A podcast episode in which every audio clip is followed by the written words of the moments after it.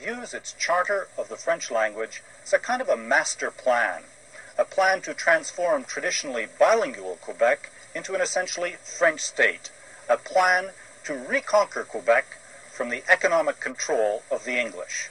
And that's a news report from 44 years ago today. It was August 26, 1977, when the separatist Quebec government passed Bill 101. It made French the only official language in the province, and it brought in a host of laws that have restricted the use of English in business, in workplaces, and in education, too. The bill changed life for English speaking Quebecers and immigrants, including many in the Quebec Jewish community. After Bill 101, at least 40,000 Jews left Quebec for good. Now the province is about to hold public hearings on a new series of amendments to Bill 101 to strengthen the French language charter even more, plus declare Quebec a nation within Canada, which critics say overrides the Canadian Constitution. Which is why one of the original leaders of the English rights movement in Quebec from those early days, Robert Libman, is back in action again, and he's calling for help from both his Francophone neighbors and from all you former Quebec Jews who left. And it's just ripping our society apart to the point where more Anglophones are just going to join you in Toronto over the next uh, 10, 15, 20 years if this continues. I'm Ellin Bessner, and this is what Jewish Canada sounds like for Thursday, August 26th, 2021. Welcome to the CJN Daily, sponsored by Metropia.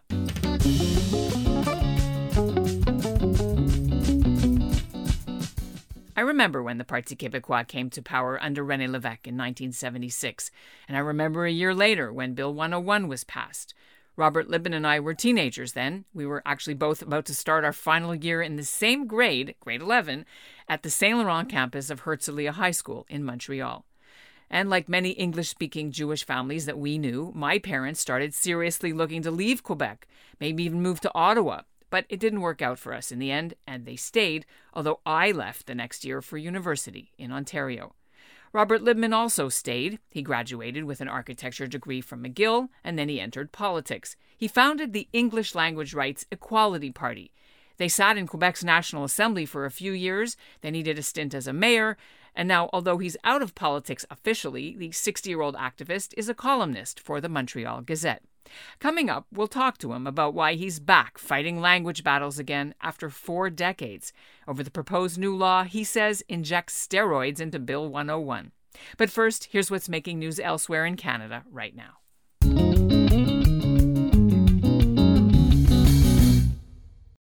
Some Liberal Party candidates across Canada are finding their election signs being defaced with anti Semitic symbols, including swastikas and other racial graffiti. Montreal MPs Anthony Housefather and Rachel Bendayan have had it the worst so far. Housefather tells me 40 of his posters have now been targeted, mostly in the Snowdon area, decorated with Hitler mustaches and comments. By the way, it's happening now even to some non Jewish Liberal candidates in Surrey, BC, and also in Aurora Newmarket and in Oak Ridges Richmond Hill. In Nova Scotia, the Green Party's position on Israel and Palestinians is under the microscope again after it was revealed that one of its candidates has a history of tweeting that Israel is like Nazi Germany and that the Gaza Strip is like Auschwitz. The tweets came out before the last election in 2019 from candidate Rana Zaman. She was supposed to represent the NDP in the riding of Dartmouth Cole Harbour, but the NDP dropped her because of the controversy. She later apologized and admitted her comments were anti Semitic and hurtful. And joining me now is Robert Libman to explain why he wrote that this is no time for English Quebecers to take the rest of the summer off. Uh, can you speak about the impact that Bill 101 had on the Jewish community as well as the Anglophone community? Well, I don't think that it had specific uh, impact on the Jewish community or religious aspects. Uh, to any degree, but I will tell you that as a member of the Jewish community, members of the Jewish community have antennae for human rights violations, probably a little bit more acute than, than the rest of the population. So we were starting to see in this the possibility of minority rights being compromised because of this. We were a little bit more um, aware and conscious of that phenomenon, I think, more than the rest of uh, the standard Anglophone community. And, and people saw the writing on the wall to some degree. And, and as I said, the first real um, seismic shift was when we saw people, friends, uh, people we knew started talking about just getting up and leaving, uprooting Quebec, which was the home for many in the Jewish community at the time. It was the largest uh, Jewish community in Canada was in Montreal back then, and people all of a sudden started talking in larger numbers than usual, but just getting up and leaving. They were worried. They saw the writing on the wall, and they didn't see a future for themselves in uh, in Quebec. And that's the beginning of the end. There was the lead up to the uh, referendum in 1980, which, as I said, really intensified some of the concerns that we had. And and then the law became the law, and uh, that in itself was um, was somewhat shocking for a community to be told that their their language, their their place in Quebec, has now been relegated to second class citizenry. All right, so let's flash forward to uh, this year in May, uh, with the Quebec government um, introducing uh, the amendment or the strengthening uh, Bill 96 we should just review for our listeners a little couple of the uh, the main points of Bill 96 and why people are uh, it's so controversial. Well, there's there's a number of things in there. It it really bureaucratizes. Um, uh, the French language and culture. It forces all businesses to operate, or all businesses with 25 employees or more, to operate uh, fully in French. Uh, it really it allows the government um, to just go into any business without a warrant and start to investigate whether you're operating fully in French or what you're doing and how you're operating. But one of the more troubling aspects of this new legislation is that it says that, that the Canadian Constitution is unilater- unilaterally modified uh, with the recognition that Quebec forms a nation within Canada and the language spoken in that nation is French. So, what does that mean? Does that mean that the Charter of Rights and Freedoms have to be watered down now as an interpretive clause so that any rights question regarding the linguistic minority in Quebec is superseded by the fact that Quebec is a nation and that language, that nation, is French? That's of great concern to, to most of us because it almost becomes a de facto separation of Quebec without, you know, Quebec can still be part of Canada but operate as if it's its own country. Uh, the Canadian Charter of Rights and Freedoms becomes uh, irrelevant at that point, and that's that's probably one of the big um, sticking points for many of us. That it, almost legitimizes the subjugation of uh, minority community language rights in Quebec, and and just as much of a shock was the fact that Justin Trudeau came out and said that this is a legitimate request by the Quebec government. So that's something that's uh, really raising the, um, the alarm bells recently. And in the coming uh, public hearings, that is going to be a major focus, I think, of some of the or the few Anglophone community groups. I think only three so far have been allowed to participate. So let's talk about this. Uh, the Liberal uh, MPs and people that have uh, Quebec-based ridings in federal government and the other parties seem to have sort of said, no problem, whatever you want, because you know they're even the NDP, all of them are kind of you know taking taking the uh, uh, the view that whatever we need to do to get elected in Quebec, we're just going to approve whatever they ask.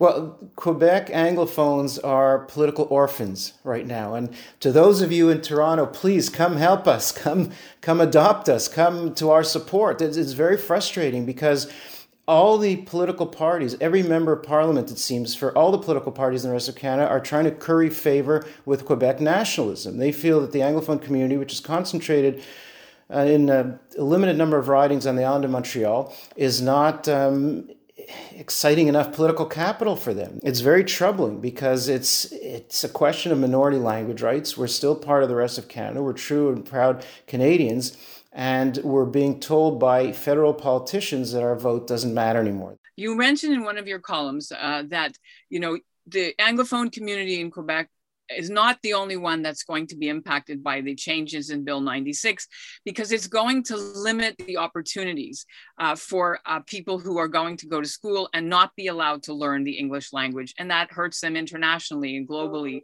Um, you called it take one for the team, just that's when the Habs were playing. Walk, walk, walk through what that means. Yeah, you're, you're raising an important point there because that, you know many francophones uh, are being affected negatively by this as well. The language of commerce, of trade, of, of the internet is, is English. And Bill 96, this new law, also limits Francophones' access to English education. Many Francophones right now are forced to go to French schools throughout their primary and high school years. Uh, unless your parent comes from another or was educated in English in the rest of Canada or in Quebec, can they they can't go to English schools in Quebec. So many francophones, in order to expand their horizons, switch to an English um, CEGEP. CEGEP is in Quebec is the the post uh, high school two years. It's almost like junior college. I don't think there's anything that's similar in Ontario, but we have this two year junior college program between high school and university, and many francophones go into English CEGEPs to be able to expand, as I said, their horizons. They recognize the importance of being able to speak multiple languages. Yet Bill 96 caps the limit of uh, access to those CEGEPs to francophones, and that's of great concern to many of them.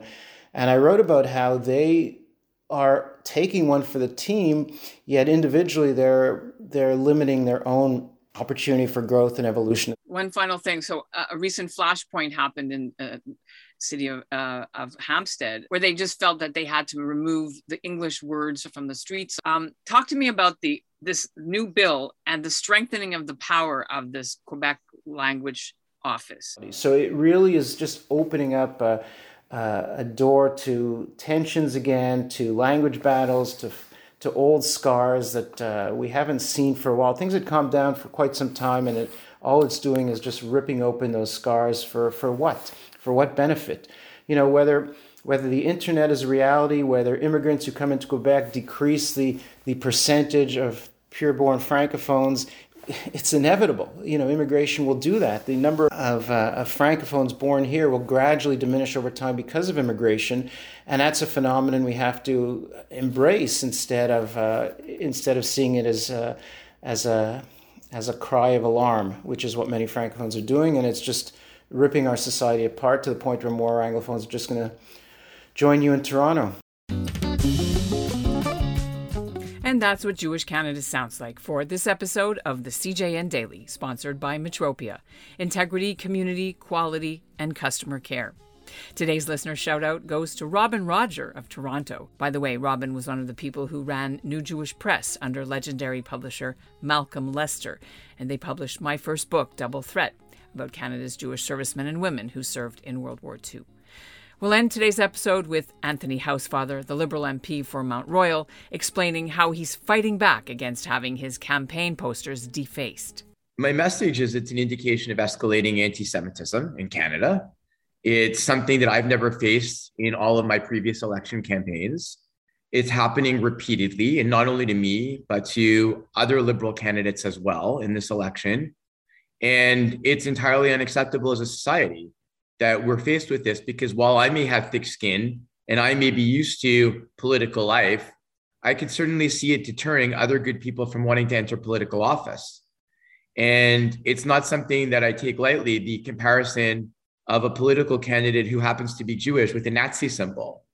Um, you know, whether it's using the Jewish star in anti vaccination protests or putting swastikas on Jewish candidates' posters or other candidates' posters, it's, it's just completely unacceptable.